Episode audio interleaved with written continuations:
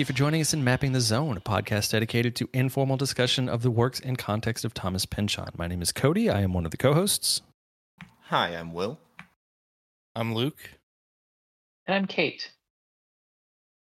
We have finally finished Mason and Dixon, and we will use this episode to look back on everything about it what we liked, what we didn't like, um, talk about some of our favorite parts, and just uh, kind of have a loose overview of, of everything um, in the book. So I wanted to start just kind of like we do with our normal episodes um, with everybody's just overall opinion of the book as a whole.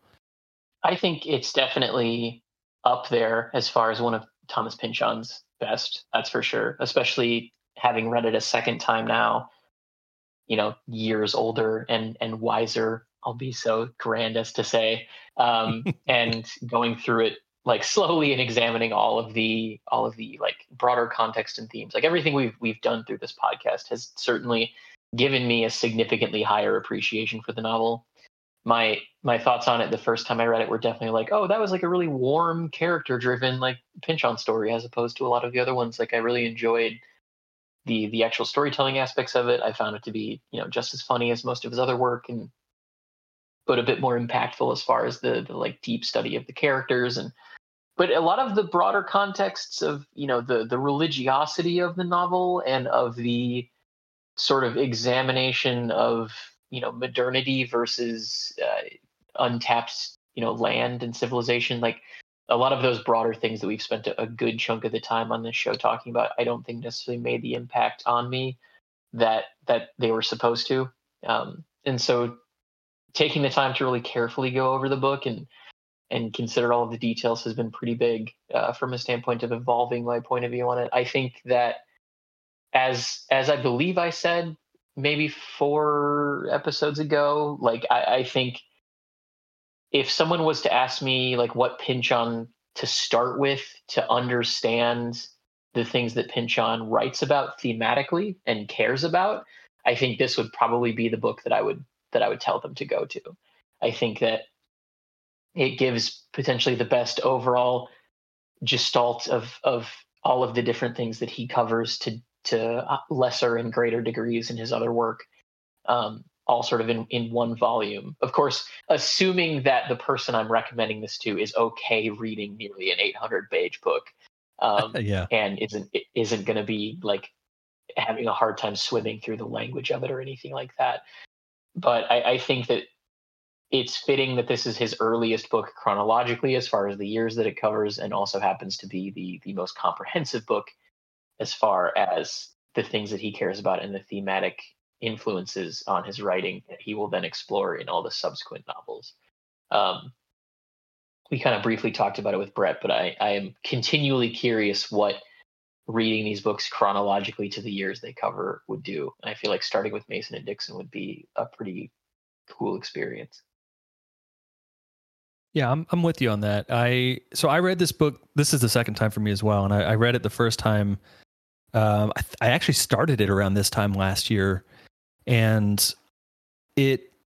I, think very similar to you, Kate. I, I came away from it feeling like you know it's probably his warmest book, and uh, you know really enjoying it, but uh, more so obviously on a, on a surface level. Um, I, I take my time whenever I read his books, and you know more so than I do with other books. I, I will you know I generally have the wiki open and I'm I'm looking up the references and all that, but I think taking this long with it and and really digging into all the aspects of it and having a, a you know discussion about it, I think has really opened my my eyes to a lot of the things that I missed on the first read through.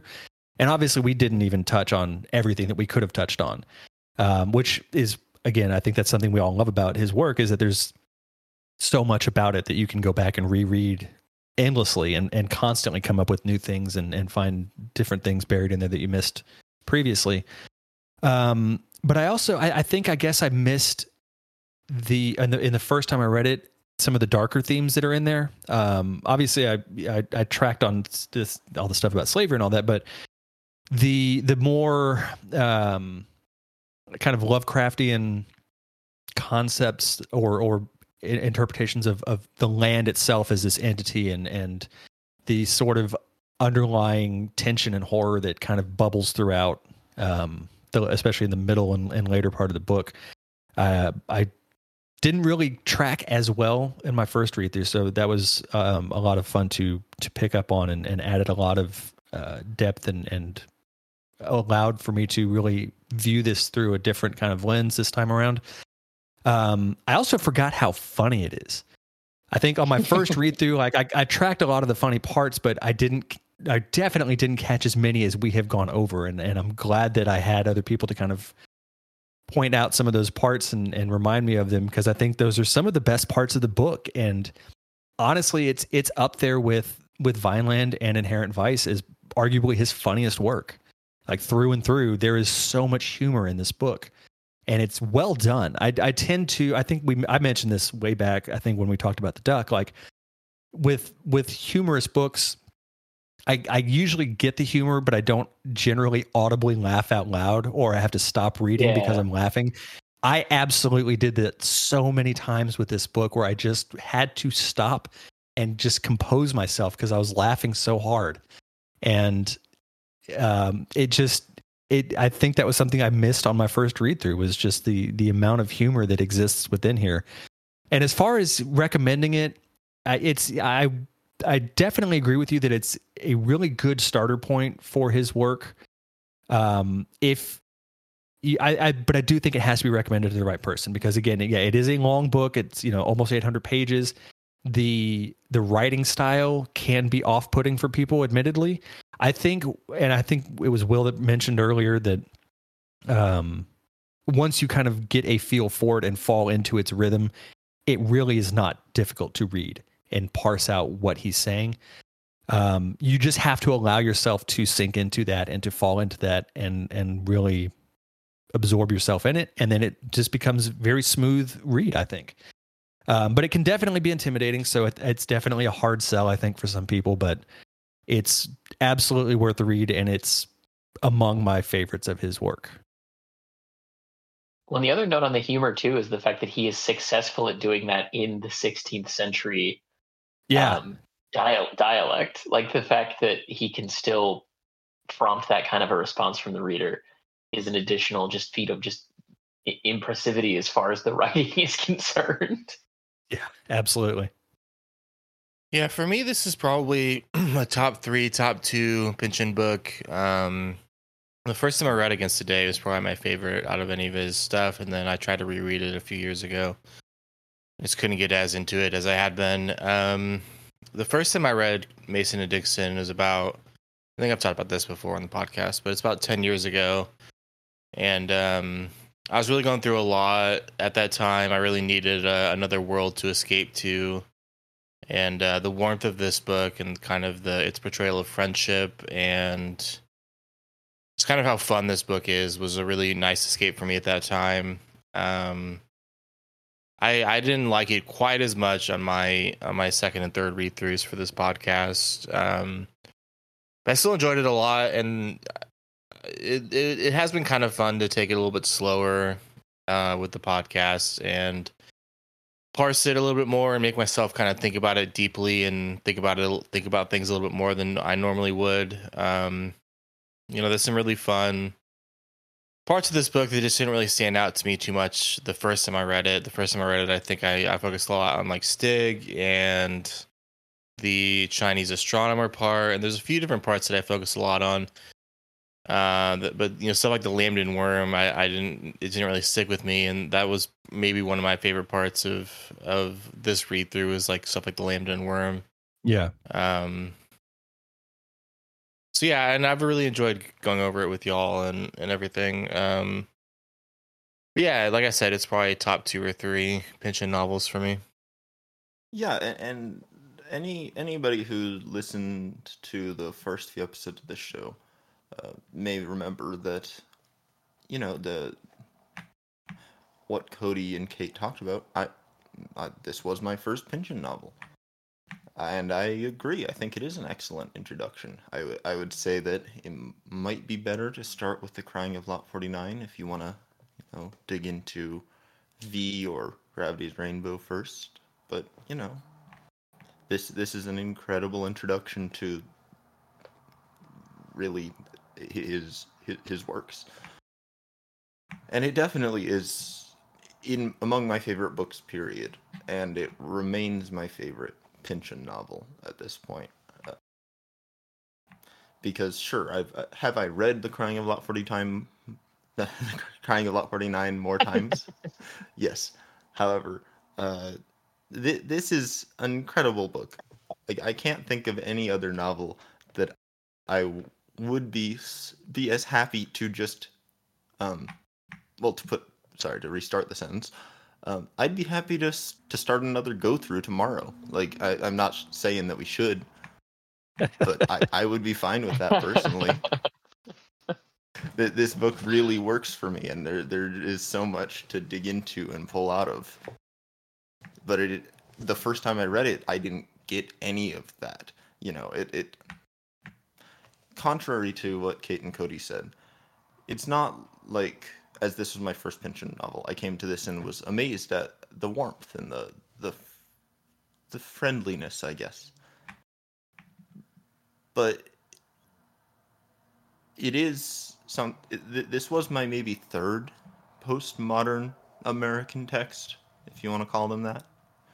Um, after Catch Twenty Two and and Slaughterhouse Five, and uh, I can't think of a better kind of capitulation to the entire movement than this novel. And, it, you know, some would argue that it, it breaks from that. You know, it did come out 40 years after the start of the, the quote unquote genre, but, you know, it, it fits within the lines at least decently. And regardless of any of that nonsense, it's just a beautiful book. I love all the characters. I love every single character. There are many that I wish there was a there's a little bit more of a look into, like most of Pynchon's works. But unlike his others, it, it really does seem like even the smaller characters get a little bit more fleshed out. They get a little bit more uh, meat on their bones, uh, to to misuse an idiom. It, it, they seem more real. They seem more three dimensional in this book than in any of his others, really. Mm-hmm. Yeah. And uh, you know, maybe when I reread Against the Day, I'll I'll have loved that more than I did this time through Mason and Dixon.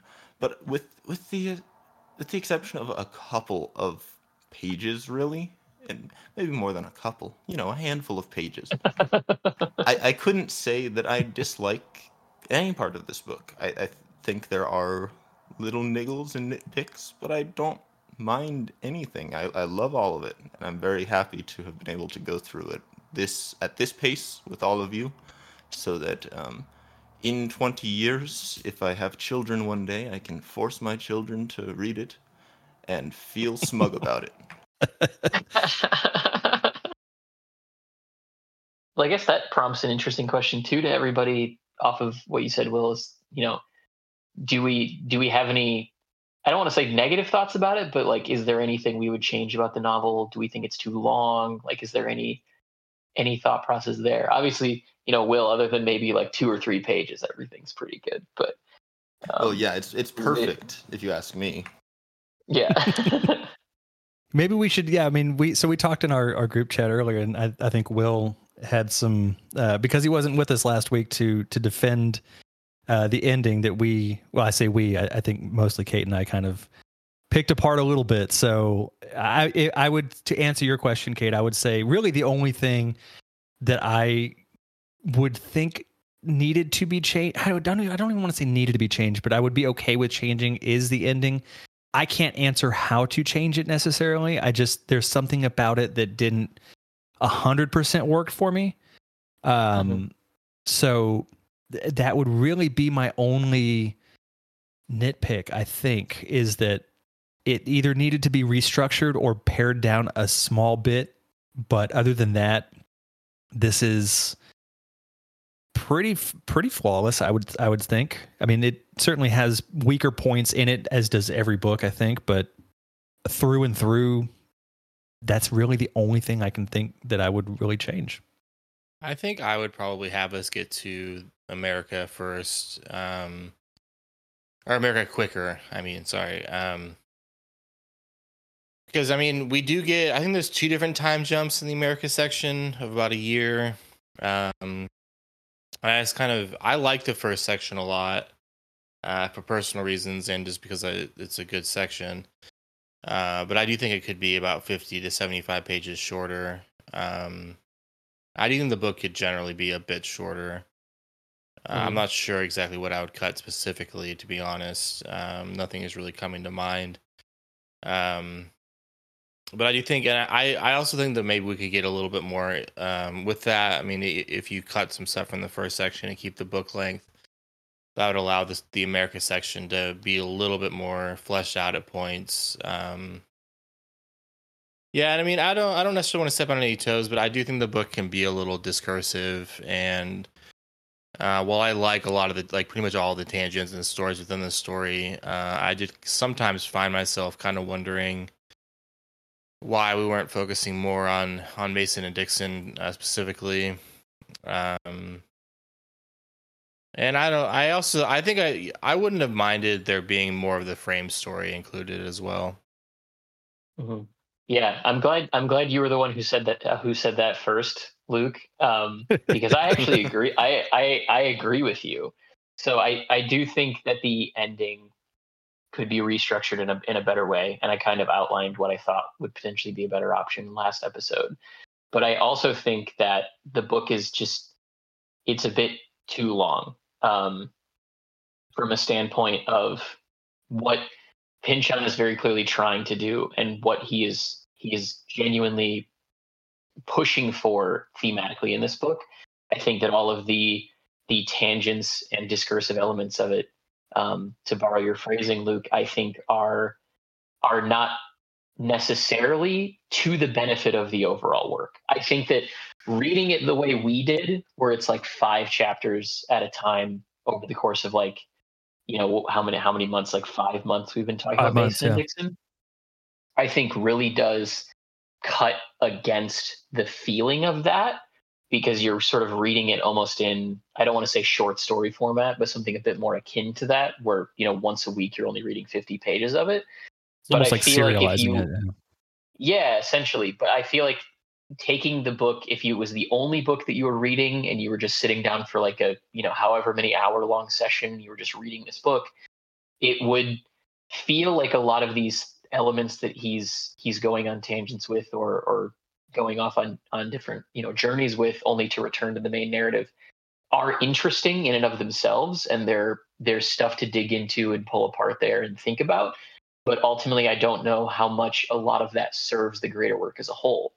Because when we're really when we really got down to like the the the meat of the mythologizing of america and of the the sort of mapping of the territory or the zone uh, so to speak, and what that does to you know the world and all of that. A lot of those major elements that this book is really trying to operate in don't come into play until you know halfway to 75% of the way through the book.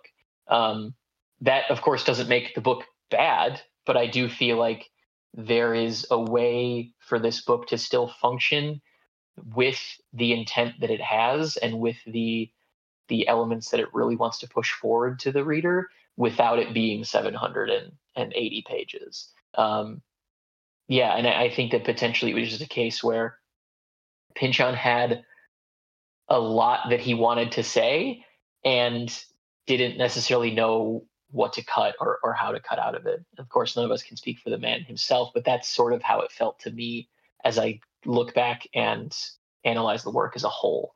I think there is a, a bit of a slimmer, better novel within Mason and Dixon.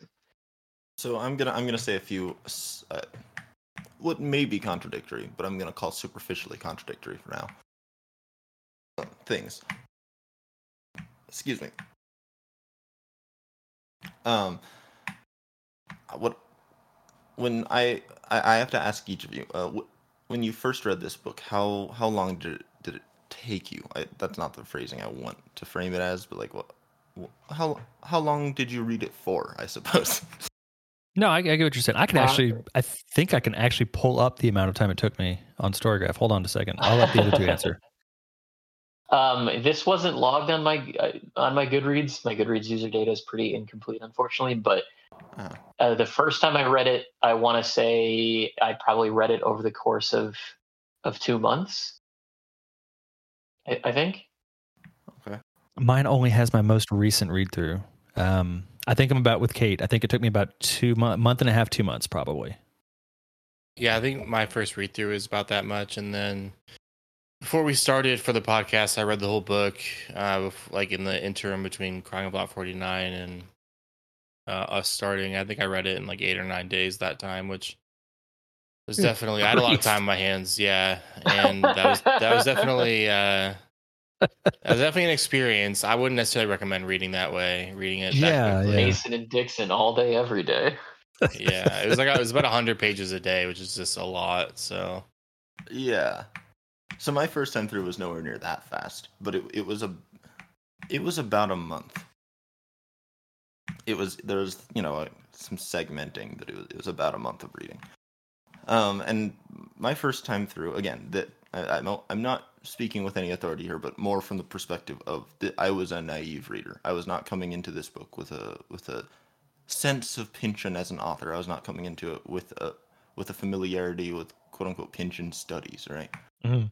Um, to me, what to me, uh, the discursive elements, while I, I did love them, um, a lot of them were utterly unimportant. I completely agree, and a lot of them could have been trimmed. Um, however, that first time through, two two things happened.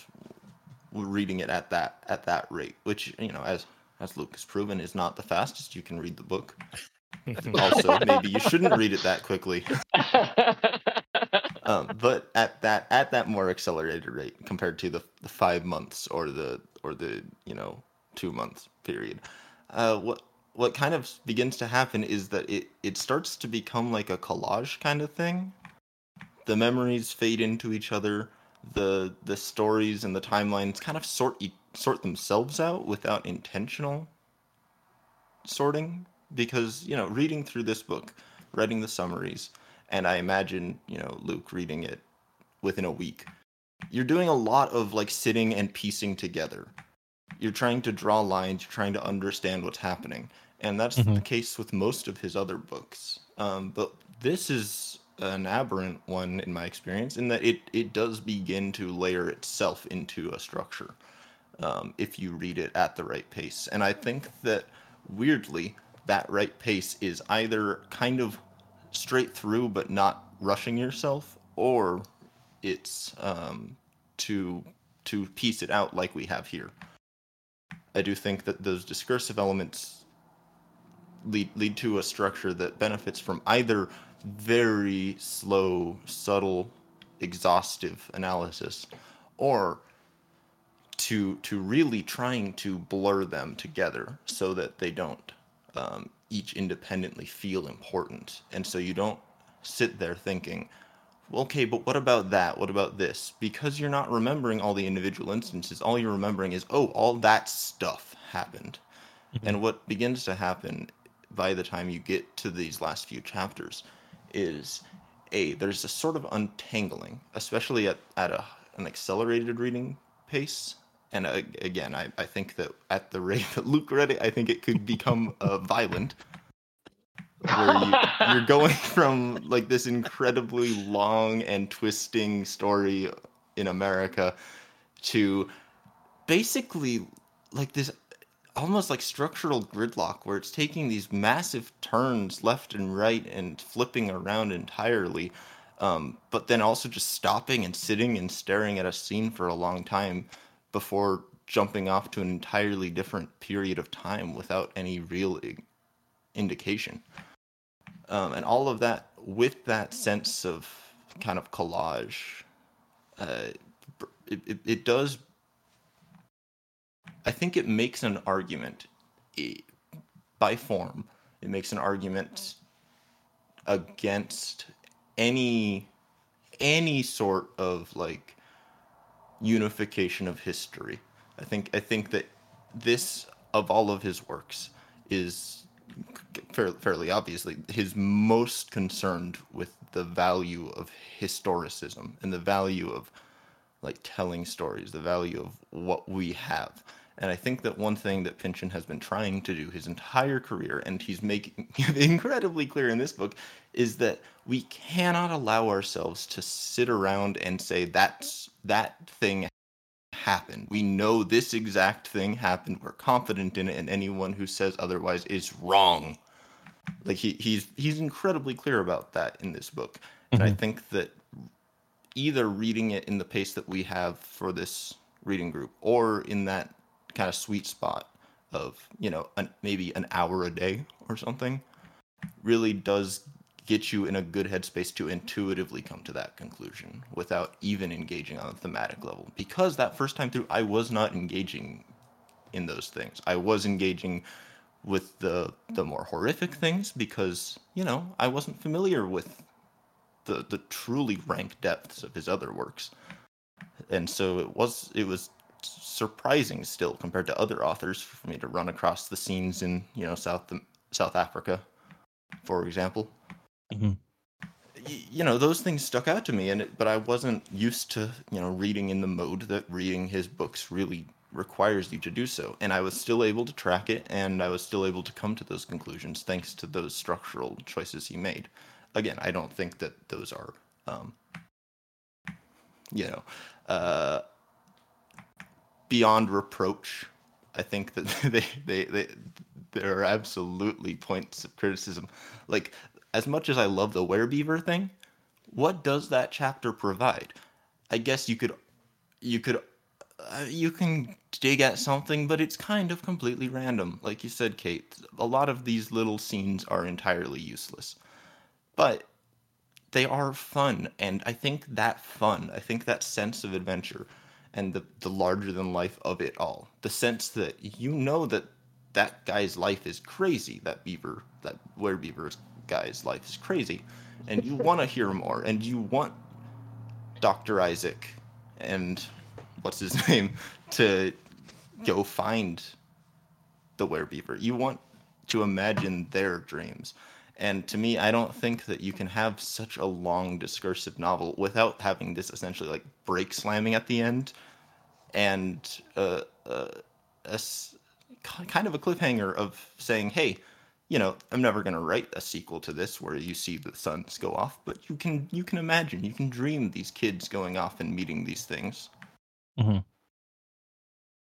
Well, yeah, I think to your point about the the the asides or the tangents, um, I think eh, when I when I look back at those scenes, I, I, think most of the ones that people would track as being I don't want to say egregious, but may, maybe unnecessary, or you know, like you mentioned with the the the werebeaver thing, like what is it adding to the story?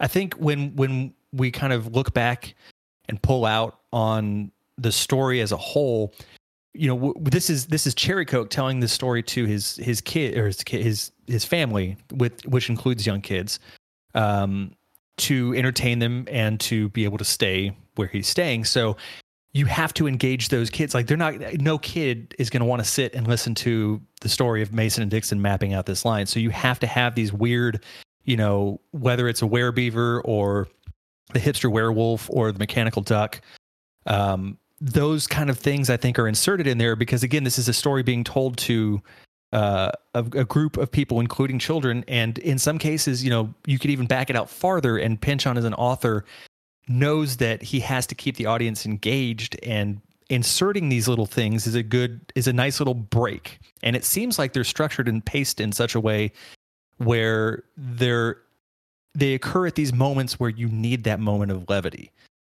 and you need to have that kind of break from all of the um, the darkness or the uh, tediousness of the story at that point. You just kind of need something that that kind of helps you just kind of chill and and just enjoy the story for the story's sake. You know, whether it's you know Zoid cutting down all these trees really fast and and you know doing his thing or the hipster werewolf. You know, whatever it is, I think those are nice little breaks in the story and and that they're there to serve as that purpose. Yeah, so I I'll respond to both of you separately. Um, have you read Infinite Jest, Will? I have not. No. Okay. So what you're describing, I feel like, is is also what Infinite Jest does, but does it significantly better than Mason and Dixon does. Um, David Foster Wallace's editor, Michael Pietsch, described Infinite Jest as something that looks like a pane of glass that was shattered from a very great height. Um, and in particular, your statement about like I don't think you can write such a long discursive novel without like a, a brake screeching stop at the end. Um, I would I would counter with Infinite Jest. It does not have that brake screeching stop at the end. And the it actually slows down considerably from from the rest of the novel prior to to kind of the ending portion of it. The other thing that I would say is that Infinite Jest is also a fairly long and discursive novel, but all of the different tangents that that book decides to take for the elements of either comic relief, which there is plenty of in the book, or for um, you know thematic support, all tie into the same central things that that David Foster Wallace is talking about over the the entirety of the the thousand or thirteen hundred page novel, if you include the endnotes. Um, so I think it's something that can be done, and I think it's something that was done better a couple years prior to Pynchon publishing this novel. I think that where I'm where I'm coming from with my opinion on a lot of this stuff within Mason and Dixon is that a lot of that a lot of what Pynchon is doing, in my opinion, feels more like the author saying, and another thing, instead of here is another thing that has to do with the other 17 things in the last 10 chapters that that fits together into a better knot. Like it doesn't it doesn't feel necessarily as cohesive. It feels like a series of separate points that are being made intermittently. And then to to Cody's element about like the entertainment factor for the kids, I think that also cuts both ways where yes, you do have these entertainment pieces put into there to entertain the children, but then you would also have to acknowledge the fact that Cherrycoke is also talking about like sexual torture devices used by the Jesuit priests also to children. That's yeah, that's true. Is is also talking about you know the the like strange esoteric history of the crusades melded with a piece of folklore from from Europe also as well to the kids. So I don't know if that necessarily works as a justification for those elements being present in the text. I think that there is potentially an argument there where it's like you're telling a story to children over the course of, you know, however long this book took place in the frame narrative. But it, it feels like a lot of those elements that are added are additional rather than necessarily substantial to the overall work as a whole. That's the feeling that I get. I don't think any of them are necessarily bad. And I think that taking a longer read on it, like I had mentioned at the beginning, does end up creating this this serialized effect where you're getting these different ideas in, a, in like a slower IV drip. But I don't think that necessarily, at least me anyway, helps me feel like they are integral to the actual book as a whole um, structure or unit. Okay, so I um I completely see what you're saying.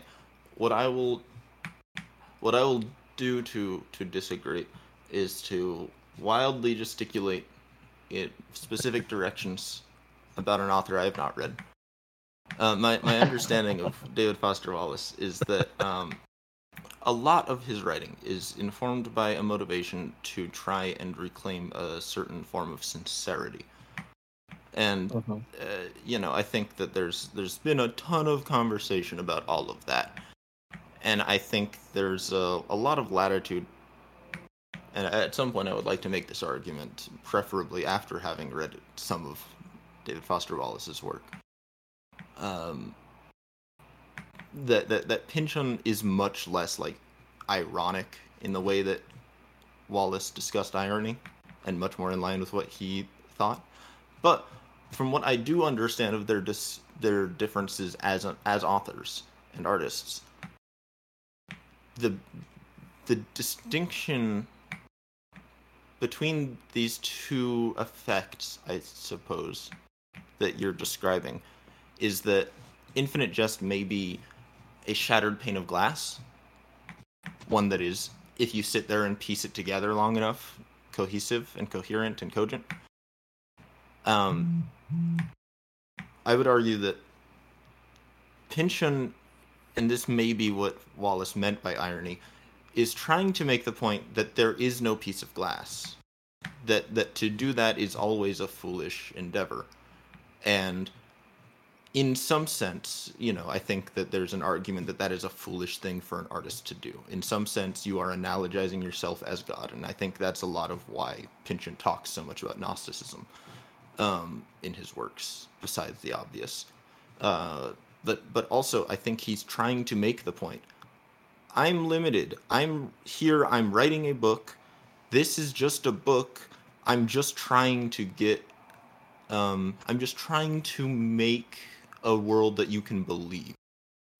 I don't necessarily mean that you're supposed to sit there and read that and perceive that message, but I think that there is that kind of lack of pretense behind his work. Not not to you know say Infinite Jest is pretentious. How could I? but you know, I, I, what I guess I'm trying to say is that it seems like while the shattered pane of glass is a beautiful work of art in and of itself, that doesn't mean that it's inherently a flaw t- for an artist to try and make a jigsaw puzzle that does not fit together. And I do think that is Pynchon's um, constant attempt. And I think in this book he succeeds where he doesn't in others. Yeah, I can't imagine. I can't imagine Wallace ever saying the phrase "This is just a book." Um, I have read some Wallace, so might be onto something. Yeah, I I, I I feel like I maybe lost track of a bit of which author you're referring to with which with each statement you're making there at the end, Will. But I I think to address I the the talk of Wallace in relation to irony and the new sincerity movement and all of that.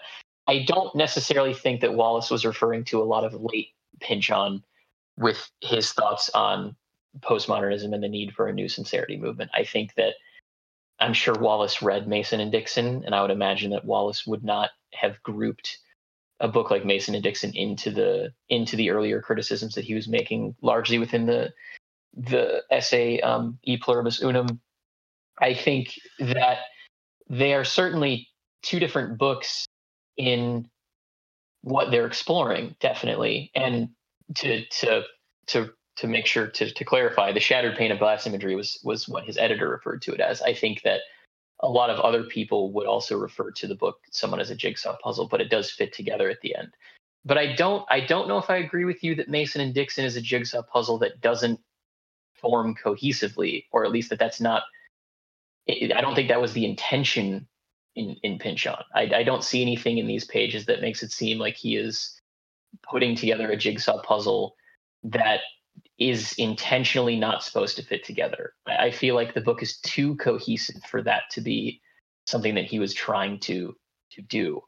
Um, I think it's just that there's there's too much book, um, and I don't I don't know what the editing process for this book was like, obviously, or um, what the editing process maybe already removed, but it, it feels as though there um there's just too much on the on the page here. That's that's kind of my my feeling about it.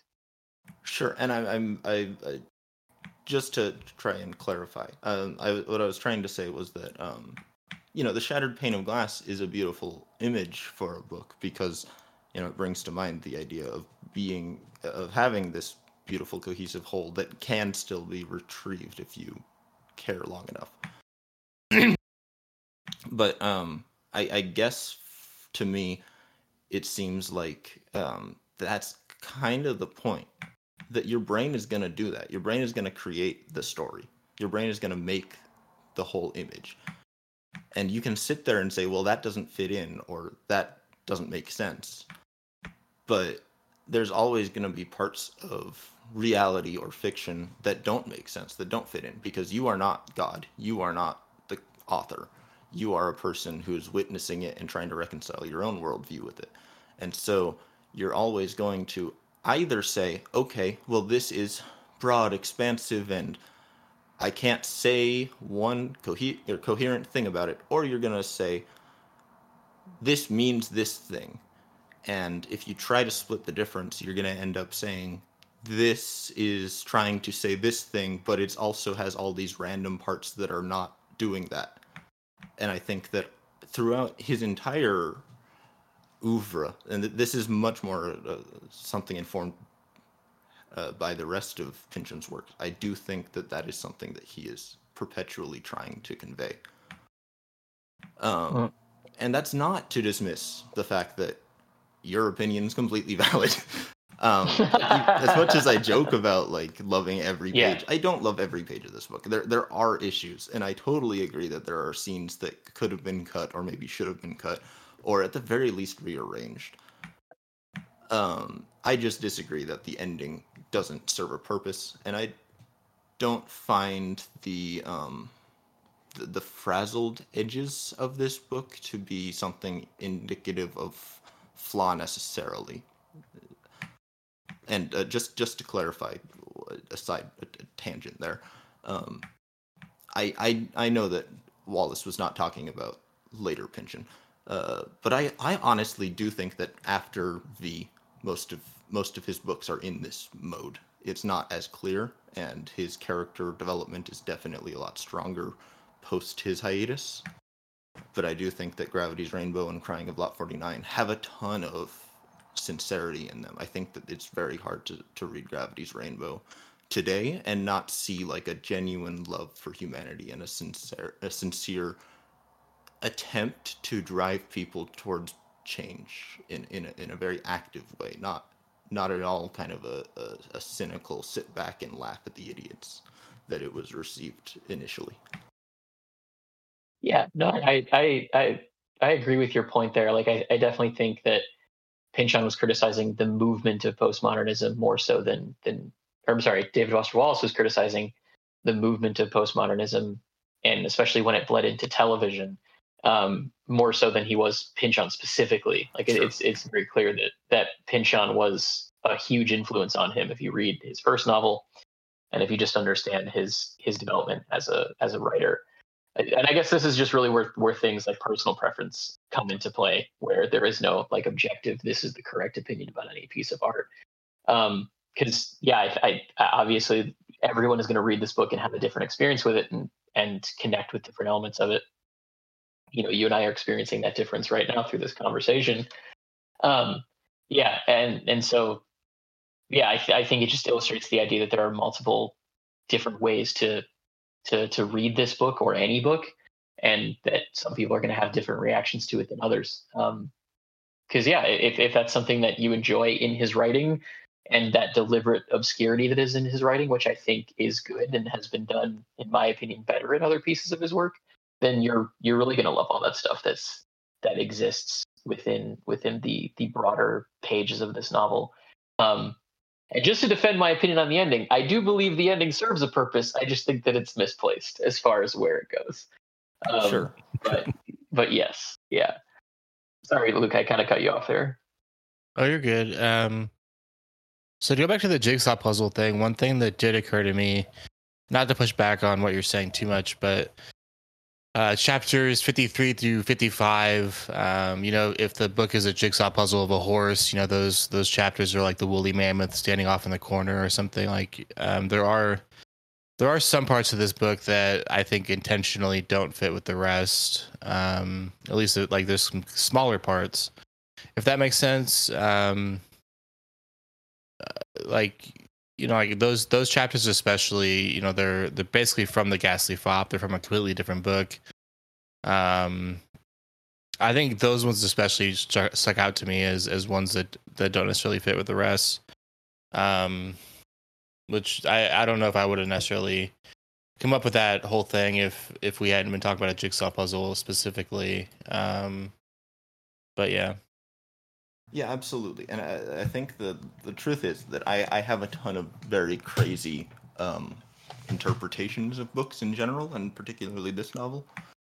You know, like I, I'm still trying to make the the uh, the ampersand work. Okay, it's gonna work somehow. I'm gonna shoehorn the structure of this novel into an ampersand, and those chapters are gonna be that loop somehow. But I mean, just not not to keep talking about Infinite Jest, but there's a there's a geometrical structure to that book as well. Oh, I'm sure. yeah, and I really am just trying to really, you know, just to clarify for any any diehard fans of Wallace that are not already here. Um, I, you know, I'm not. I, I, I know I have not read his works outside of a couple of essays like E Pluribus Unum. I, I'm not trying to to to make strong statements about him, but I'm just trying to use his the, the, the public discourse of him as a counterpoint. Um, I was curious what everybody thought about the character of Maskelyne at this point in time, because uh, we've seen him basically at three separate instances, and he's been a not a very different character in each time, but he's represented different things, definitely. Mhm. And he's the only non-primary character to get such time devoted to his clothing and in particular in chapter 74 or 5 um i mean like the the clothing is described specifically as the th- those motif colors in gravity's rainbow and vineland and his other works the lime green and magenta mm-hmm. I mean, as a character, I think at this point in the book, Maskelyne is kind of revealed to be an over earnest, like kind of dummy. That's, I guess, the way that I would maybe describe him. Like he's he's he has some ability certainly to do the work of an astronomer. Otherwise, he wouldn't be able to be one. But I think it's also clear that he's been thrust into a an extraordinary position simply because of his familial ties, and he's trying to do his best to somehow seem like he's worthy of that role. And I think that comes out in weird ways in some instances, like I'm going to put on this crazy wizard robe so that I can seem like I'm appropriately at my station or whatever. Um, and I think that by the over earnest aspect, like he wants to have a relationship with with Mason and like sees himself as a mentor to Mason, even though that's definitely not the case, and enforces Mason to go visit Dixon and all of that. So I think he I think he's a guy trying his best, even though he's out of his depth, and that just makes him kind of come across as as silly um, and far from the person that he'd like to be perceived as. That's kind of my opinion of him at this point. Um, which I think I think could certainly lend to the earlier descriptions of him from the beginning of the book as, as like, oh, he's crazy, he's a madman. Um, I mean, you you'd probably think that too if if you were like, oh, the head of this astronomical society just wears fucking wizard robes. Like you would also probably think that that person was pretty crazy. So I think that Yeah. potentially a lot of the reputation he's garnered is just the fact that he's potentially he's potentially been raised above his station and is trying to find a way to to inhabit that, whether it was as a member of the Royal Society or as the Astronomer Royal. Um, so in, in that way, he's he's a bit of a tragic figure. Um, as to the coloration of the robes, I'd have to think more about that. I don't I, I don't have a specific answer that comes to mind. Yeah, I think he's. I think he's just he's aloof. He he's he's fully capable of doing his work and his his duties, but I, I think he just he envisions himself as as something, and that's not the way he actually like projects himself. Um, I, I think Kate summarized pretty much how I feel about him as well, and, and Brett in his email um, that we'll get to later um, also kind of points some of that out. But it, you know, it, and I don't want to get too far ahead, but knowing what his observation outfit looks like kind of really opens that up a little bit more. Um, and so, yeah, I, I think he's there is a bit of a, a tragic character dynamic to him. I think it, it's just he he really thinks that he is this this character that in his mind is is this really important and um you know sort of larger than than life person but really he's like he's just he's just kind of a weirdo. Um and he's he's well intentioned i think at times. I don't think he's i don't think he's ever really trying to to ruin mason. I think he just doesn't understand um, really the the impact of some of the things that he says and does. hmm Yeah, he doesn't seem to be the most self-aware character. Um, the word that comes to mind for me is probably doofus or dingus. Um, yeah. yeah, I don't know if I really have much to add other than that uh, to what y'all have said because I agree with it. Yeah, to, to me, he's he's almost come to form almost a kind of a a symbol of the the complete unintentionality of the mechanisms of control that are leading Mason and Dixon's lives.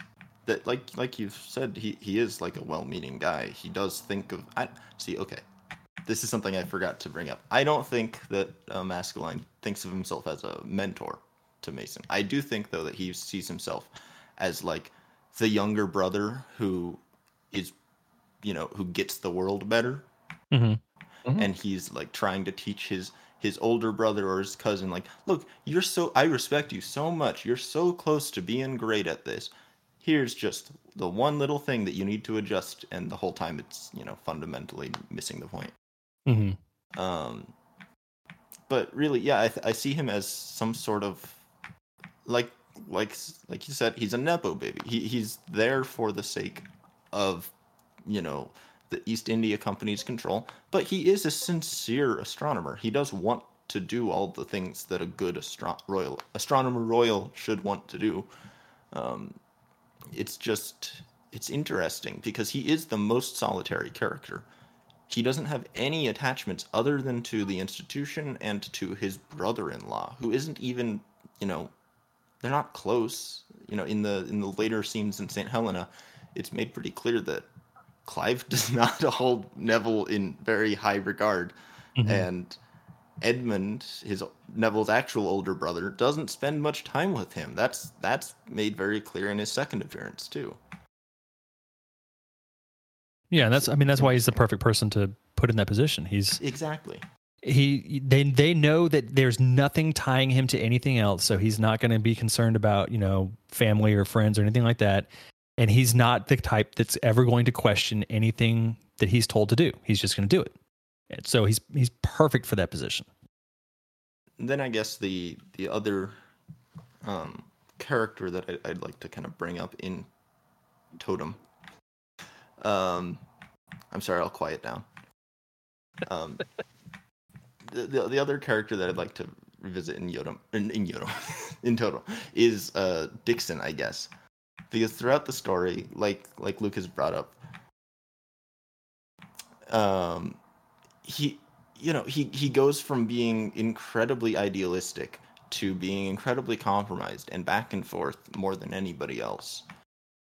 And I, I think he's i think there's a lot to read into about his development of gout and the way that his you know his libertine life has led to um, his own self-imprisonment essentially because the the whole end of his life as described in this book is about him trying to finish trying to get just a little bit more money so that he can afford for servants to take care of him and his wife in America which they will definitely move to one day Yeah, that's a. I I hadn't thought about that, but that's really smart.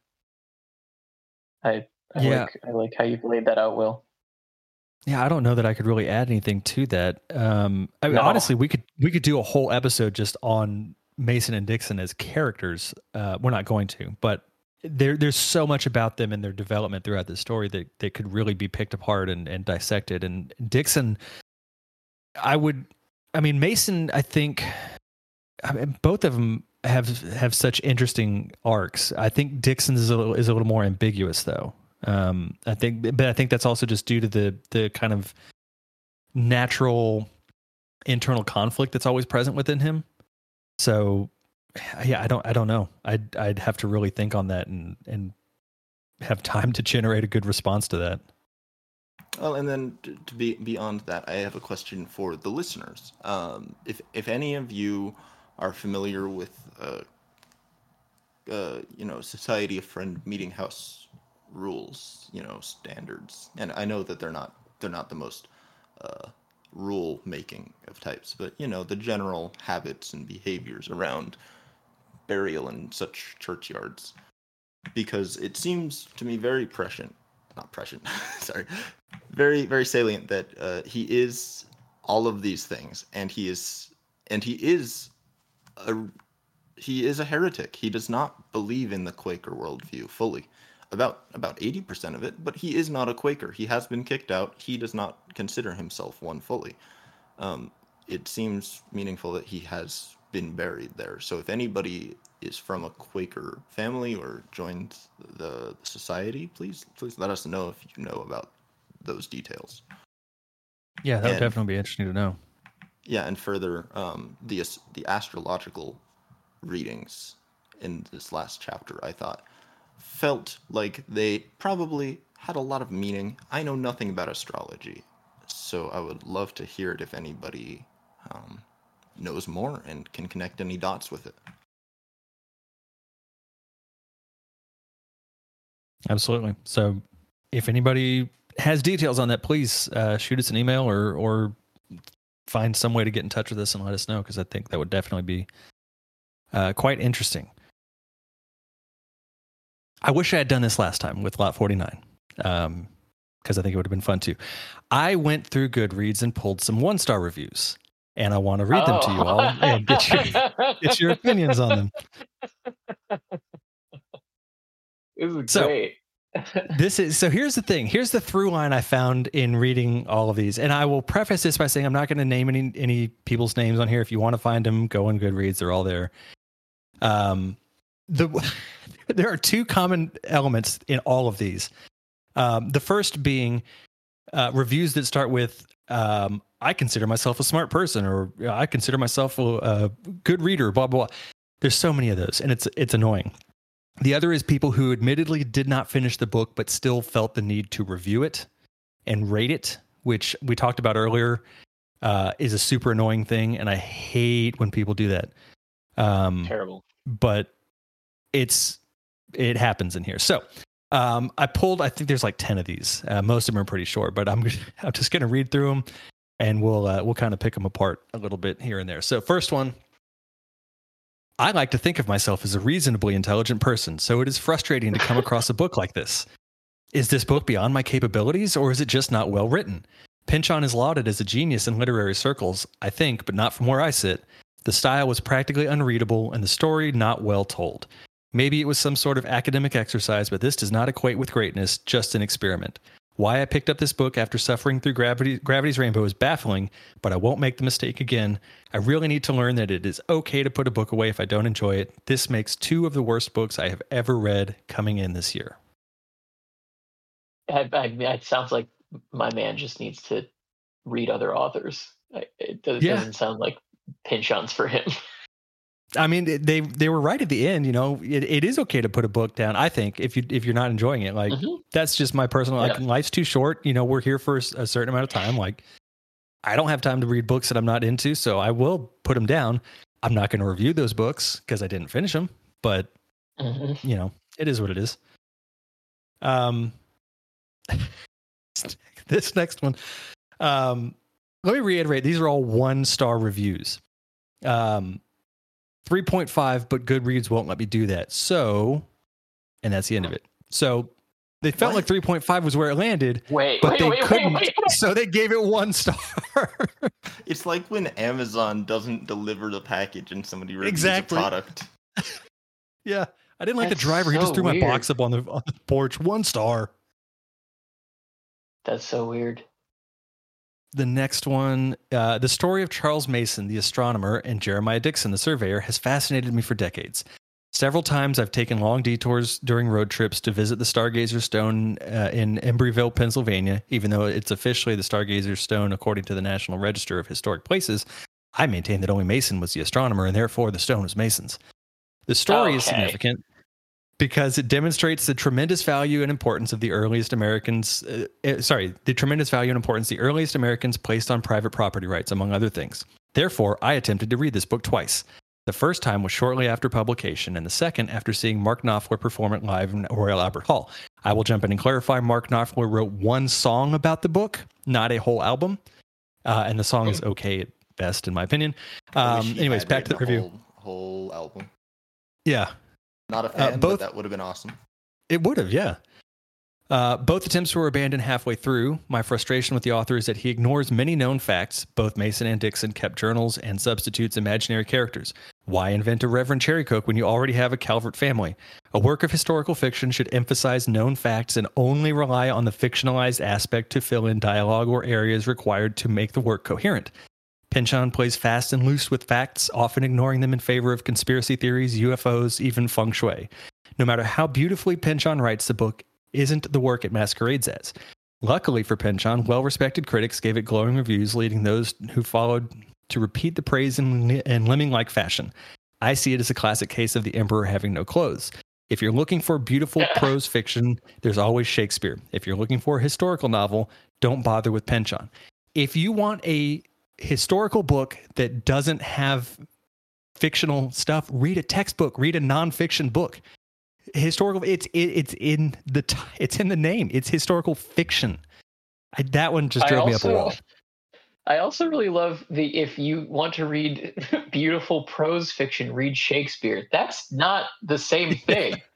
Yeah. That that's he's he's not he's writing plays and poetry. He's not writing regular just novel prose. That's crazy. I mean, I- like again, it just seems like it, this is another case where it's like, do you not know the author that you're that you're choosing to pick up? Well, It's it's, like- it's one it's, it's one thing to not know the author that you're choosing to pick up, but in this book, like it'd be one thing if it was The Crying of Lot 49 and this was some of their criticism, although it wouldn't make very much sense. But like Right. thi- this book directly speaks to the reader and like says, "Hey, history is what you make it. That's the value Yeah. of storytelling. That's the point of this book." Like how, how Yeah. I don't like to say this, but you just missed the point Yeah, You no, literally- that you person read the book. did. and you didn't read it.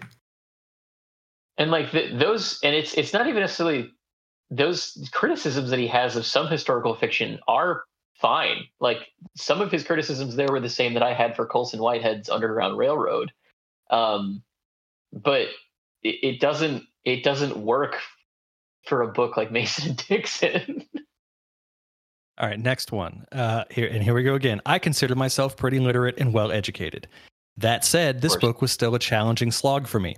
I felt like I quote got only some of the literati references that litter every page of this book. Unlike E.G. Sarama- Saramago, whose run-on sentence slash paragraph style can be challenging and off-putting, but gradually becomes familiar and easier as you go, this work continued to be just that. Work. That's in all caps. And I guess I'm not just I'm just not prepared to work that hard for a piece of fiction, and a long piece of fiction it was. My main problem with that review is like, why is the word literati in there? Yeah. yeah yeah that's a weird one There's- That they're- one. That's why I pulled it because Yeah, most of the i don't know if he knows what that word means Yeah, most of the references on the pages are like to historical or modern pop culture stuff, and Mhm. right the the only like quote unquote literati type things are you know vague allusions that you have to have like read the other works to catch, let alone you know recognize. You know what I hated about Mason and Dixon? It had too much Harold Bloom in it. Too much Sontag. Yeah. All right, next one. Incomprehensible drivel. Both of those words are capitalized. sure. I was really looking forward to this book. 700 plus pages of history that directly related to my family. 30 some odd pages into it, I was so frustrated that I grew angry. I tried to find out who this person was related to, but I couldn't. I had to finish it, but resorted to scanning the text for references to my seventh great grandfather. After all Oh, that, oh, only two off. references. After all that, only two references, and I had to get through more than 600 pages to get to the story of his encounter with Mason and Dixon. Geez, I have never been relieved, so relieved to have finished a book. So it's someone at the end of the book that they're related to. I'm not sure who, because like I said, I went to their profile and I couldn't pull anything that would tie them to anybody. But I, His- I his imagine- seventh- Is it? They're the there's the is it the Rice family or whatever that that he renames? I think that's before Okay. that long into it though. 600 pages is that's towards the end of America. Yeah. Maybe he's related to the werebeaver. Or maybe he's, maybe he's related to one of the people in the peat bog that Mason goes to Yeah. work at. Or sure and ho. Also, Dig like even. again, you mentioned they mention in here they resort to scanning the text for references and then they have the audacity to say that they finished it. Like you didn't. You you Yeah. scanned through 600 pages of it. Yeah. I barely read this book. Uh, I didn't like it. All right. That's- I mean, it, realistically, it's fine to come to a book like this and hate it. And I, I think the real Sure. issue here is that Goodreads positions Yeah. itself as two things at once, both a like consumer review site as well as a personal recommendation a- engine. And so, yeah, for that person, giving Mason and Dixon one star probably makes a lot of sense. For the rest of the world, it's nonsensical. One of the other things too, Co- Cody, just um, if you also look at three star Goodreads reviews, those can be some of the most entertaining as well because Oh yeah. it will either it will either be people who like have substantive criticism as to why it's three stars, and in which case like don't read those ones. But it's also some people who are just like, I didn't understand any of this, but I guess it was well put together. Like it's just some some of the people who who who rate stuff as as three star can be be as funny as uh, one stars. I should have gone through some of those too. All right, here's the next one. I may make another attempt with this, but didn't get much past page 40. First of all, this book was Okay. just too damn heavy. I really just did not want to carry it anywhere. Even holding it on my lap in bed was uncomfortable. I got about 40 pages in.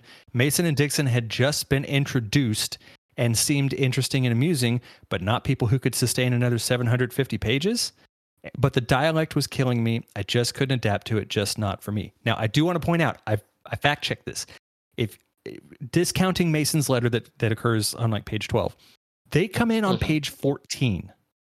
Yeah. So I don't know where this person's getting they didn't come in until 40 pages in, but that's absolutely not the case. Maybe he thought that the captain of the seahorse was Mason and Dixon. Maybe. But also like it's too That's heavy. also not you, page you 40, bought though. it. You bought the book. Like what are you talking about? also, I also assume that this that this review was written at least in this decade, which means that like it, the Kindles exist. like you can also I, I get get an I. I get like books can be big and cumbersome and heavy. I, I absolutely understand that. Yeah, but you should you if you go to a bookstore, you can see it. If you're buying it online, it tells you. Like I know Amazon gives dimensions and weight, so They you do, should yeah. know. Like I don't know. Yeah, I, uh, speaking as somebody with, with um, carpal tunnel issues, that doesn't feel like a good reason to rate a book poorly. Yeah, right. I mean, again, That goes back to the Amazon packaging thing. exactly. That's exactly what I was gonna say. I hate this T-shirt because I accidentally bought the wrong size. This T-shirt is low quality because I bought the wrong size. I put this thing together wrong, so I I don't like it. One star. This this Yeah. doctor's office burned down. One star.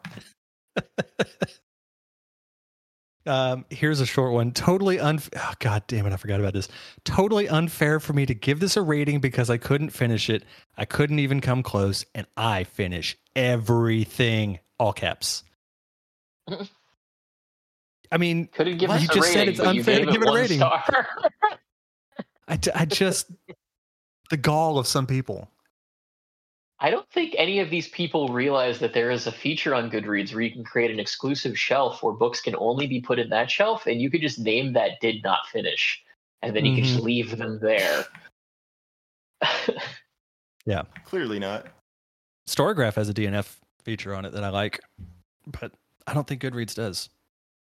they, they do not. I've got a, f- a few more, and I saved the best one for last. So, um, have I ever been so excited to be done with a book? Can I really claim to have quote unquote read it at all, given how much of it went over my head and how often I spaced out? Not sure about the right answers to either of these questions, but I can tell you that I've got a couple other Pynchons on my to read list, and I am definitely rethinking. I am old fashioned. I like novels to have plots. Okay. This one ah. doesn't really. Also, I don't love sci fi, fantasy, or quote unquote real ghost stories. So, a book that features a sentient animatronic duck, a talking dog, and a frequently visiting dead wife is probably a bit much for my abilities vis a vis suspension of disbelief. Finally, I couldn't help but notice that every one of the quotes for quote unquote praise of Mason and Dixon in my edition were quotes from men, some of whom have themselves written books that I found rather tedious. Definitely shelved next to Infinite Jest on my bookshelf of doorstop boy doorstop books boys really seem to like that I think are kind of annoying. Parentheses, just kidding, I have limited bookshelf space. I'd never keep either of those books around for future use. Isn't the largest quote on most editions from Michiko Kakutani? Yeah, I was about to say that's uh, on the back cover. That's the, the, there are two quotes and one of them is hers.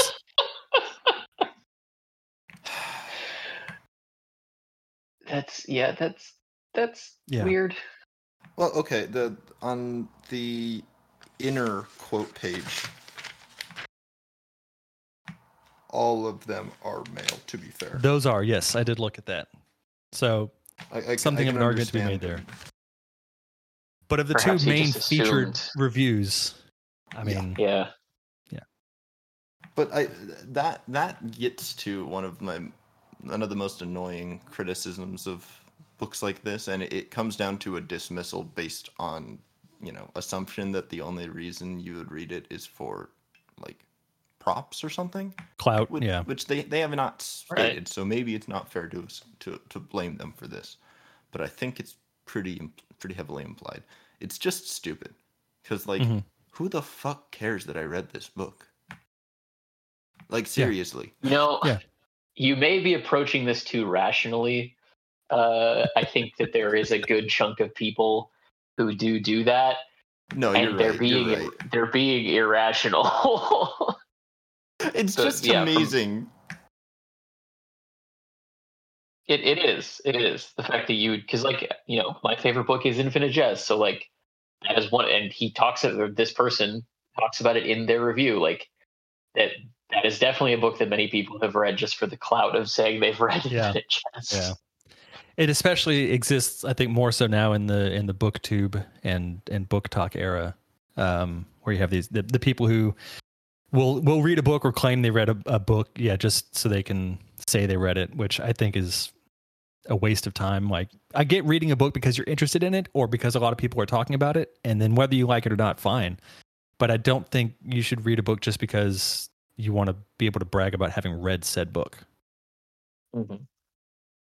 Yeah, Yeah, absolutely. I, I'm, if if I'm completely honest, I would rather never share to anybody that Pynchon is one of my favorite authors.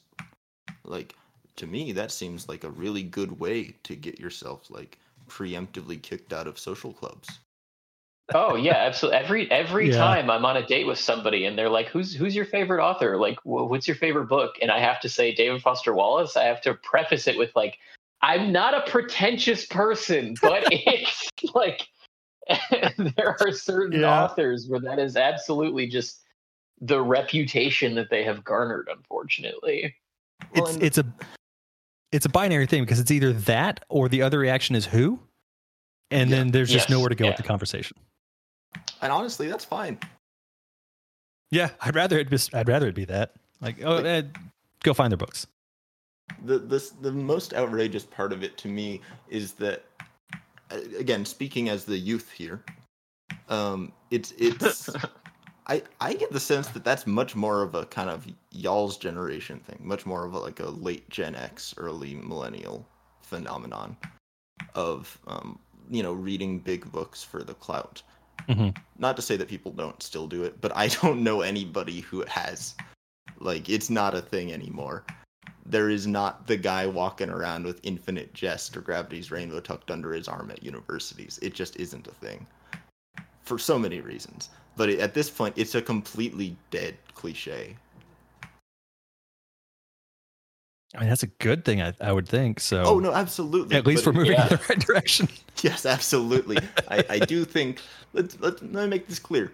Um, those people can go like dig themselves a hole and sit there until they've learned their lesson about you know getting too high up their own asses. But Mhm.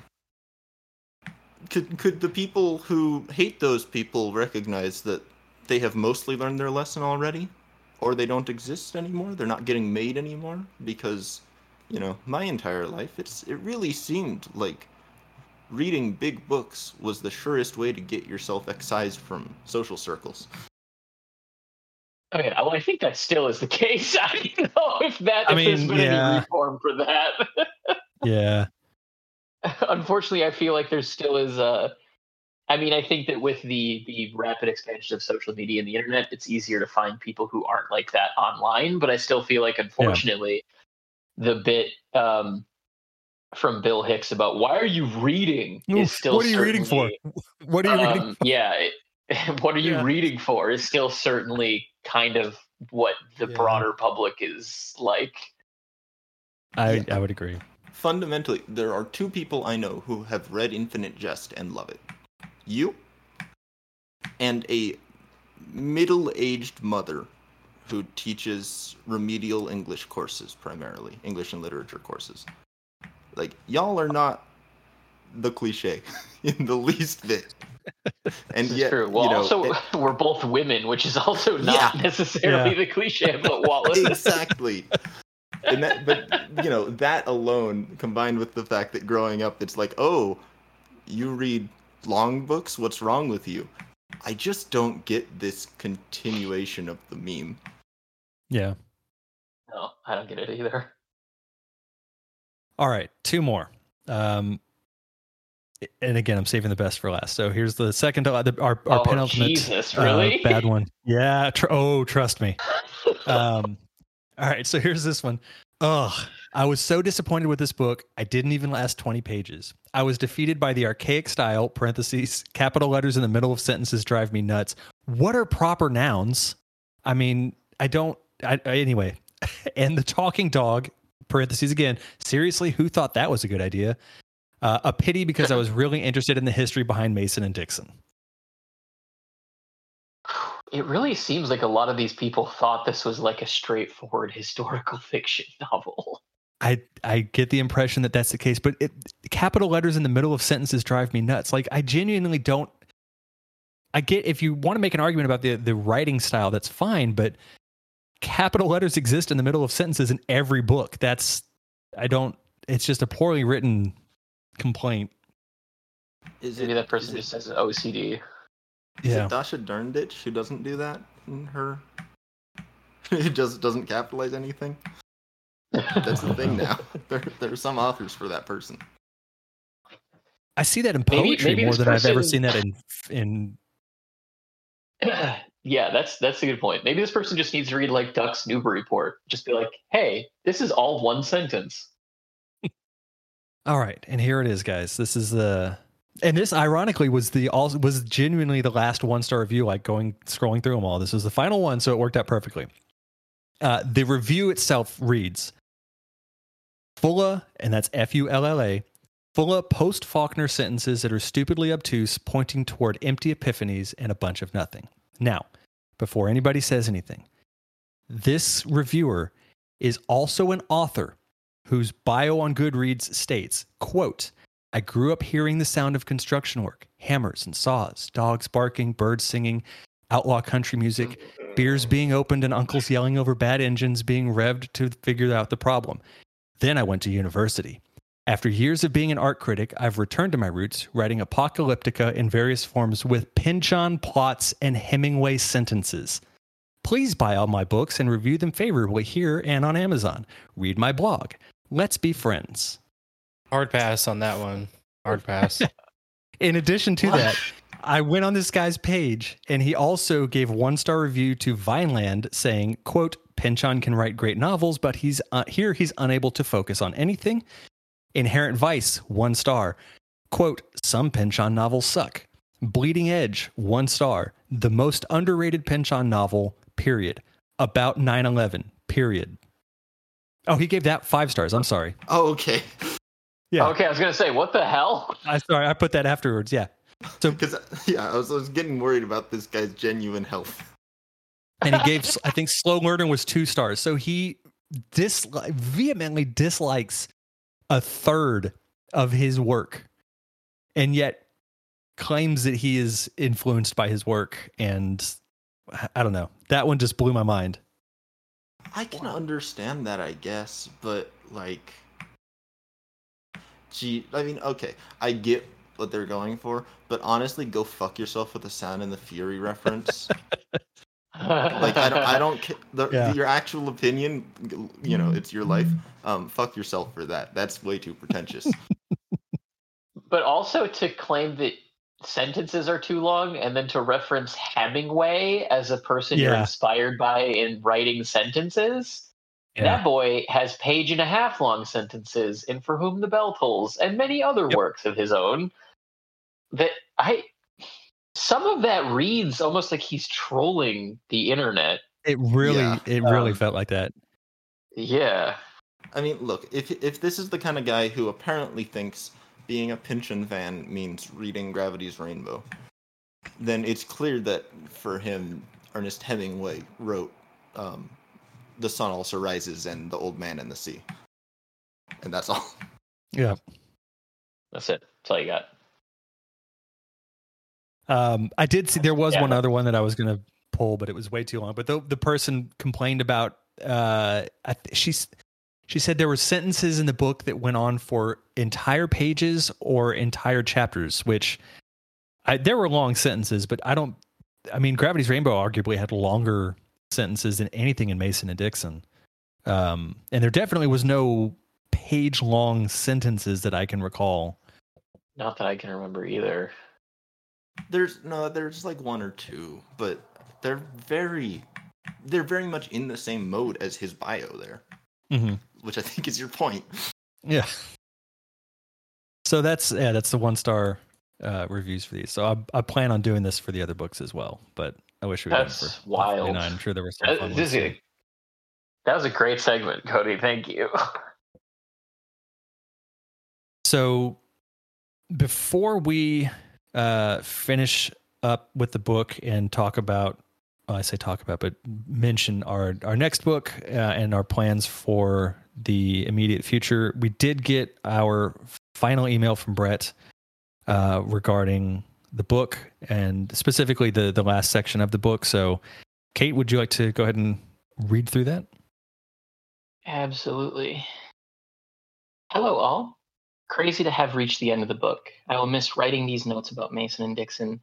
I'll certainly keep folks posted on the companion, and you're welcome to share this email address with listeners if they want to reach out.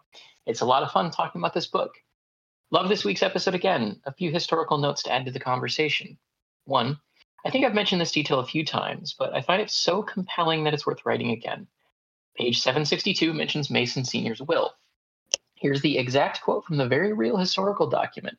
The levels of passive aggressiveness are beyond even my Midwestern ability to comprehend. And let me just prepare the listener for a second, because I wasn't prepared for what followed after this when I first read Brett's email. It's Yeah. pretty insane. Like, it's hard to believe that somebody in the 1700s would behave this way. Quote, I give and forgive my son, Charles Mason, the sum of ten pounds of good and lawful money of Great Britain, which he do and lawfully owes me for the following particulars viz., bread, malt, and timber. I give to my above son, Charles Mason, one shilling, equal to 851 in modern currency, to be paid by my executors. Two, I am very interested in the role of Maskelyne in this section, so I was glad to hear so much talk about him. I think I found him portrayed a bit more sympathetically in these chapters. He genuinely thinks he's being kind to Mason by offering the chance to do the measurements at, I'm not going to butcher that pronunciation, in Scotland. Maybe this is misguided or patronizing, but this section definitely shows Maskelyne on the outs with the Royal Society too. The stuff about, quote, men of science and, quote, macaronis references a very real divide in the Royal Society at the time, with Maskelyne actively opposing Joseph Banks, then president of the society, and makes the point in Gravity's Rainbow about that, yeah, and makes the point that Gravity's Rainbow makes about pointsmen once or twice. Even the people who seem like they're in charge are further from power than we think. Real power is a system, and it only makes us feel better to think that there's some individual wizard pulling the strings. Maskelyne is a convenient wizard, especially since the real Nevil Maskelyne was known to wear an ostentatious observing suit. If you Google it, you'll see what I mean. Three, the experiment in Scotland is also thematically important to the novel. Henry Cavendish was a guy heavily involved in calculating the density of the Earth. He hypothesized that the Allegheny Mountains were going to throw off the accuracy of the Mason Dixon line. He was right. I think part of Maskelyne offering Mason the chance to do the work there in Scotland was the idea that Mason could better understand the source of this error. Either that, or else Maskelyne is twisting the knife. Mason, of course, refuses, and Maskelyne works in Scotland himself, even though Mason selected the location, which was perfect because it's both isolated and regularly shaped, meaning it's easier to determine its gravitational impact on one's instruments. By all accounts, Maskelyne was well received in Scotland. When the experiment was successfully completed, thereby providing an estimate of, of Earth's density from which you could estimate its mass, there was a big party. Apparently, the observatory burned down in the revelry. There's also this once you know the Earth's density, you can prove it's not hollow. The name of the town in Scotland is Scottish for goodbye, hollow Earth. Not literally, I'm just trying to be funny. Four, I love the conversation about the end of the book and maybe its relative weakness in certain ways. I'm not sure I agree. I'm probably too close to the material in this moment to have a valuable opinion, but it does bring up some great questions. I wanted to share two sources. One is a letter Mary Mason wrote to George Washington, detailing just how bad things were for the family as Charles lived out his last days and after his death. It's always possible she's amplifying the squalor to make her request for money more persuasive, but Pynchon definitely draws from her description. The second is a letter Mason himself wrote to Benjamin Franklin during his last days. He really does make mention of a machine that would be useful for astronomical purposes. He writes, The expense of putting it in execution would be very trifling. I do hereby send you a plan of the design. Could he could be he's also trying to sell something here, but Pynchon takes that idea and has Mason deliver the wonderful summation Kate read aloud, trying together tying together the themes of the book, the stuff about violence and history, and America is ever running towards some great abyss. I think Pynchon found this archival material and just felt it had to be included, which took the novel past the death of Dixon by nearly a decade. As a writer, I'm really interested in the way the source material gets transformed here, and I hear the argument that maybe taking the novel so far beyond that point was too much of an exercise in completism. I don't think I feel that way because I think the stuff about Mason's death pays off thematically and shows a big move for his character, but I was thinking about that question a lot and going back over those final chapters. Just a great way to end a great discussion of a great book. He then gave us links to Mary Mason's letter as well as Charles Mason's letter, which we can include in our show notes for you all. Um, and then Cody himself looked up the outfit that Maskelyne was known for wearing, and it, it, it is it looks like it's made out of corduroy in the sense that it is just a bunch of like vertical lines that are stitched into or or inherently part of the construction of this outfit and it is buttoned extremely over to the right hand side of it and there's a pocket where it flares out by the waist which is crazy Got and tails the, too. yeah it's got tails and then the actual fabric around the wrists is flared and cut at a strange angle and then the pants are the same material in the same weird autumn leaf color orange is the best way that I can describe it. But they also have booties. Like it's it's it goes all the way favorite down over the over the feet, like children's pajamas. Yeah, Um, for, for, for any it's- fellow youths here, what it looks like is exactly like a, a, a goldenrod reddish version of Tingle's outfit from the Legend Oh of my god! It's I disturbingly see similar. that now. Oh man. It's horrible. Like I can't imagine an important person wearing this thing and taking himself seriously, which he clearly did. Yep. Yeah, so thank you for all of your emails over the course of this whole discussion, Brett.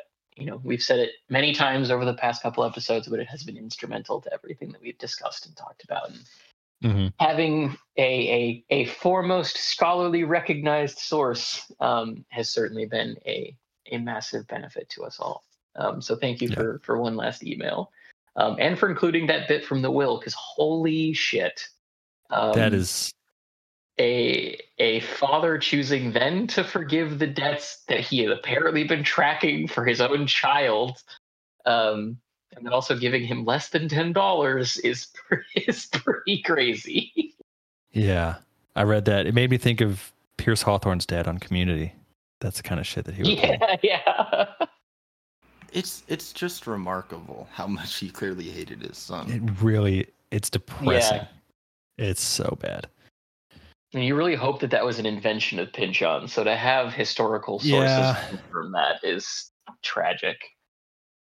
All right, so that is that's it for Mason and Dixon, y'all. We it five months almost to the day that that we uh, started this, and and it's been a really fun journey. I've really enjoyed going through this with you guys, um, but I am glad that we're able to move on. Um, so just to kind of get a little preface here, we are going to take a break. I think we all agree that we have earned a good break. Um, so we are going to take about a month off. Now we will still have some stuff that comes out. We're going to do some uh, kind of bonus episode stuff that we'll release on a weekly basis, but um, we will not be back with our next book until November 12th, tentatively. That may change, and we'll put up something on social media if that does change. Um, but just know that we will take a nice little break before going into our next book, which will be A transatlantic tunnel. Hurrah! By Harry Yes. Harrison. Two books in, we're done with Pynchon. We're done Yep. with Pynchon. We're on to transatlantic tunnels. There were too many capital letters in the sentences. It was too mm-hmm. long and tedious. So we're we moving just kind of glossed over everything. Yeah, It I was- it was a spaced out. I lost time. track. I gave up around chapter five, guys. I've just been faking it the whole time. I've been making up my observations for four months. No, our our next book will be Vineland. So uh, I know a lot of people uh, have asked us to do that, um, and I think we're all pretty excited to do that. It's one that, like Mason and Dixon, doesn't really get a lot of coverage, and I think also within the the community itself, kind of gets dunked on a lot, undeservedly so. I I've read it a couple times, and I absolutely love it. Um, so I'm looking forward to really going through and and doing what we did with Mason and Dixon Lot 49, and really examining everything we can about it. So Yes, I am also looking forward to that. It's unfairly hated on. I know That's most right. of our listeners are on the on the Reddit, and I know a lot of you make these these these arguments on the Reddit. Stop Yeah, being mean yep. to Vineland. it's way better than you guys give it credit for. Yeah, yeah. At us. Let's let's let's go with this thing. It's it's it's a very it's an interesting book, and if you can't see that, that's your fault. All right. So, um, like I said, we'll we'll have some bonus stuff that comes out uh, covering different non-Pynchon things over the next month, and then we'll be back in a month to talk about Vineland. So, thank you all so much for those of you who have stuck around through all of Mason and Dixon, or if you're just starting with it. Um, we really appreciate you taking the time to join us on these deep dives, and and we hope that you'll join us in Vineland as well. So, we'll see you all in a month. Bye. See ya. Bye.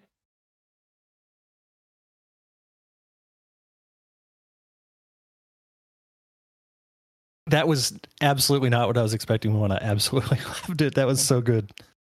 Good. Glad you liked it. Like I said, I've seen that book like at least three times in the last like Really? few weeks. Like I've seen it so much. Huh. I don't know why. I haven't seen that particular. I never find any Harry Harrison at half price when I go there. And I, like I said, Really? I, the only one I've read was Bill the uh, Galactic Hero. Um, but I've heard good things about like Stainless Steel Rat and some of his other stuff. Yeah, I've bought. I've, you I've read buy two or the three of his books. I did not.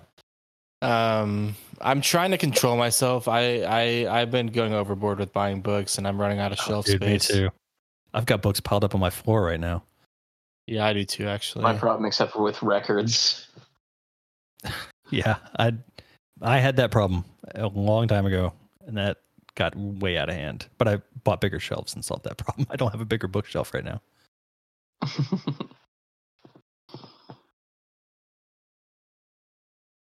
I'm looking it up. I want to see how it's how well it's rated.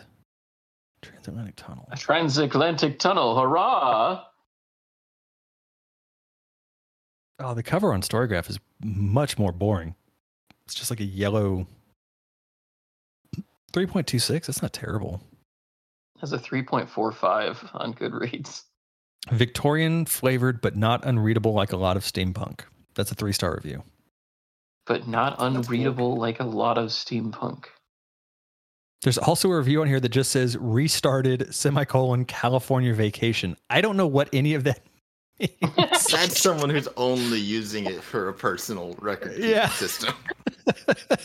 has to be. Oh my god! California vacation. So I started reading um an, an academic book actually a couple days ago. Um, Oh. Pynchon, Sex, and Gender. Okay. It's it's um so far I'm I'm about a fifth of the way through. It's it's got some very interesting takes on his whole all of his works. It seems like uh, a pretty important essay is one that centers on Bleeding Edge, which I am not surprised by. But as a result, Mhm. um, I have not. I, I have kept myself from reading that one because, as much as you know, spoilers are nonsense for Pynchon.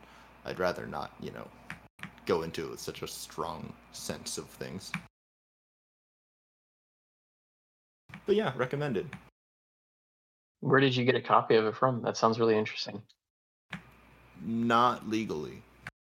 Mm. Oh, okay. Is it the is it the film Magnolia that you're talking about, Cody? No, I could. Oh boy, I could go on. I love that movie so much.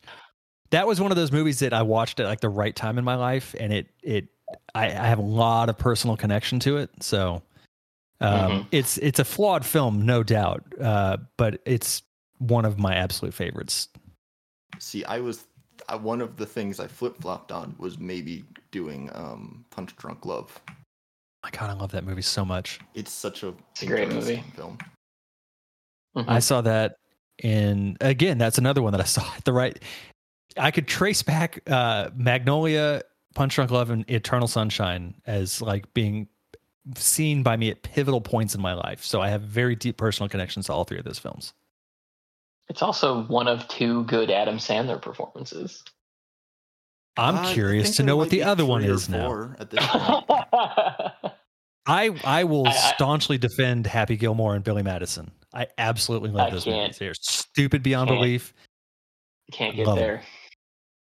So what's the other one? I I would say the other one is Uncut Gems. Okay, I still haven't seen that. I need to. Um, so he, I mean, okay, this is it's not a good movie. It's not bad, but there was a there was a sports film where he played a an agent. trying to Oh. get get this like African guy into Um, American basketball What the hell Um, was the name of it? or South American guy. Um, it was pretty good, not great. It was a pretty standard, like mid market sports movie, and he was really good though. Like, I can't fault him at all.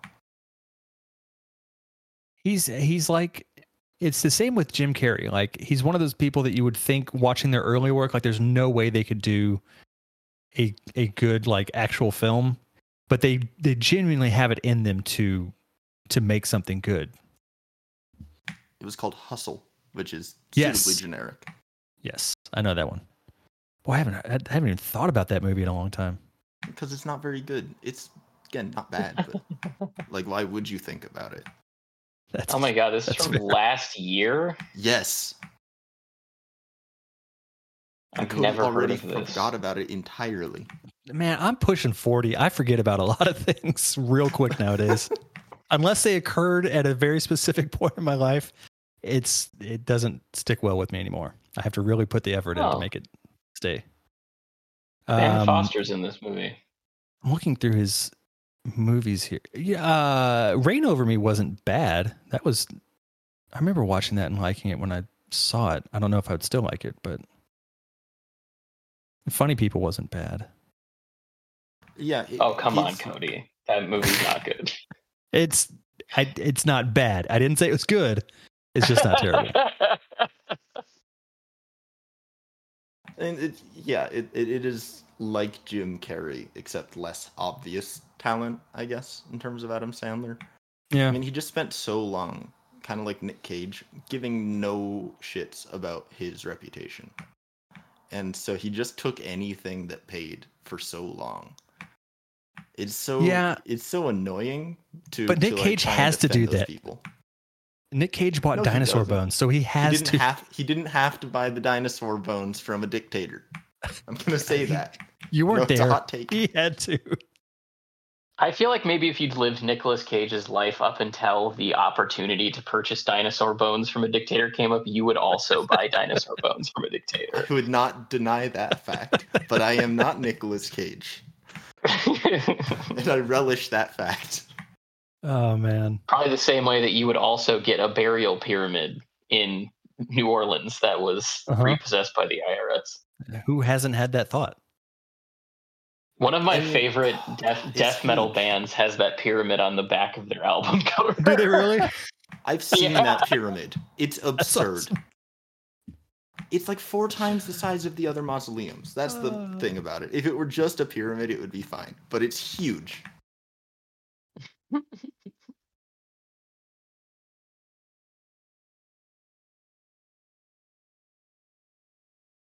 Oh, Nicolas Cage. Yeah, just Who I shall defend man. until I die. I'm okay with people defending Nicolas Cage. Yeah, I, I don't have a problem with it. Actually, a good actor. He genuinely can be like, even when he's over the top, he can still. I mean, he. I think some of those over the top performances really work to his benefit.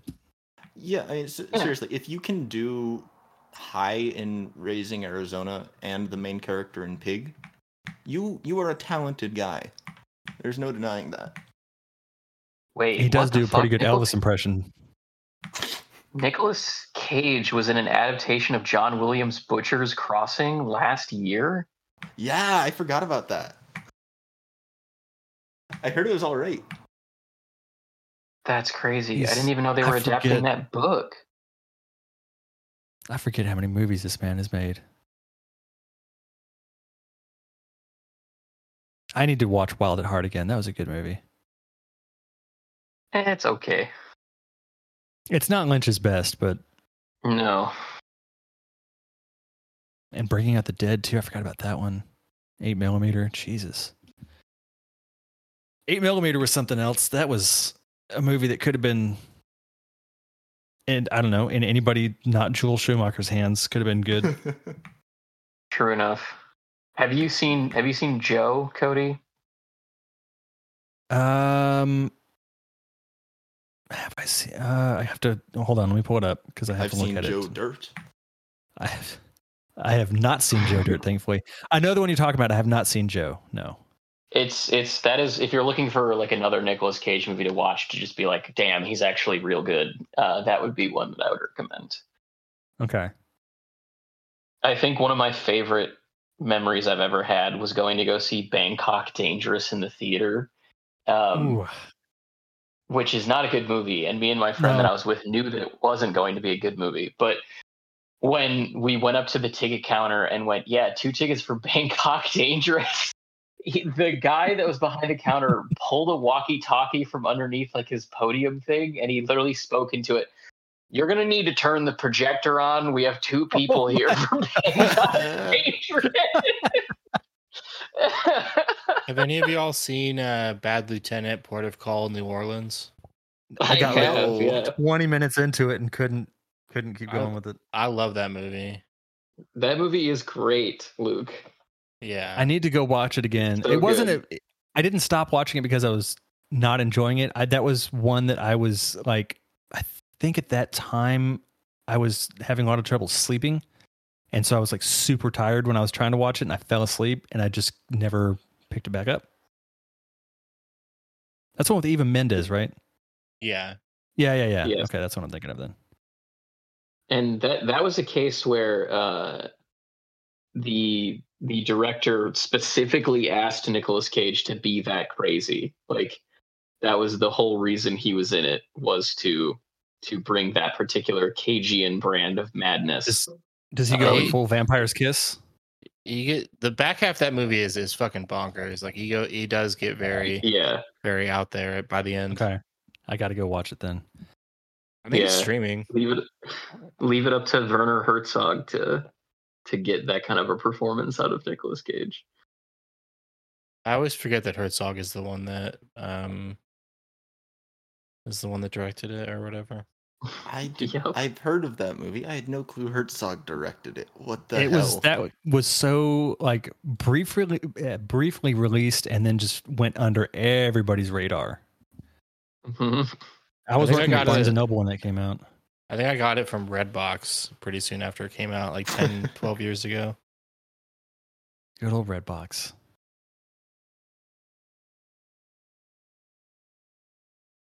the fact that Redbox is still a thing is is kind Yeah. of surprising to me. Like they, they It must really be is. making money somehow. I mean, I But still I don't use know anyone- DVDs and Blu-rays, but I, I mostly, if I'm if I'm watching a movie I don't own, I usually just rent it online. Yeah, So I I, get just- I like don't know physical anyone- stuff I get at the library now. Like right. I just I I don't know anybody who's ever been like, oh, I'm gonna go get a movie from Redbox. Like it's Yeah. just never a phrase Yeah. I've heard someone They're- say. they're outside of the the grocery store I go to all the time. I've never seen anybody actually using one. They're pretty Dang. popular here. Really? Yeah, I I mean it, it's New Mexico. There are a lot of poor people here. Huh. like a lot of people here don't have internet that can maintain streaming. Um, and I don't think that's the main reason why people use Redbox. I think people mostly use Redbox because they're used to using DVDs or Blu-ray, or they Yeah. like have fond memories of going to Blockbuster and want to take their kids. Because I remember when I was I young, remember there were still days. video rentals and stuff, and then as I grew up, Redbox became kind of the thing that my family would go to, which is hilarious because you know it's like a vending machine. mm-hmm. Yeah, I do miss Blockbuster, but up here, Wisconsin, uh, video stores never left. We have we have this brand called Discount Video, where you can still go rent stuff. I do. I genuinely do miss it, especially with um with video games, because I can still like rent a movie. You know, I can go to the library, get it. I can you know rent it online or whatever, and it's four bucks, whatever. But with video games, like you have to commit to dropping 50 60 70 dollars and hoping as hell that it's a good game that you're going to genuinely play a lot because otherwise you're just you're out you know Oh, you can't look- rent them and just check them out anymore Yeah, Look at Cody, Mr. I'm too good for cloud gaming. too good for OnLive in Gamefly. Ooh. Is gamefly still a thing No, absolutely not. They went out Okay, of business like gonna 10 years ago. I remember Gamefly. I, th- I thought it the- the died. gr- The, great thing about GameFly when it went out of business is that they just they had like these perpetual licenses because of the way they negotiated their contracts with the rentals, and so they just gave them out. So I just got a bunch of free games because oh, I Oh, that's signed up for a free trial once. Damn, that's cool. But it was a terrible service when it was running. That's I remember hearing how how bad it was. well, if you if you're looking for a new place to move, Cody, there's there's it's called Family Video, not Discount Video, but they they still do video games. Do they? I, all right, I'm on my way. They do. The weather in Texas finally got decent, so maybe I'll stay here for a little bit. I don't want to though. After being in Philly for five days, I don't want to. I didn't want to come back.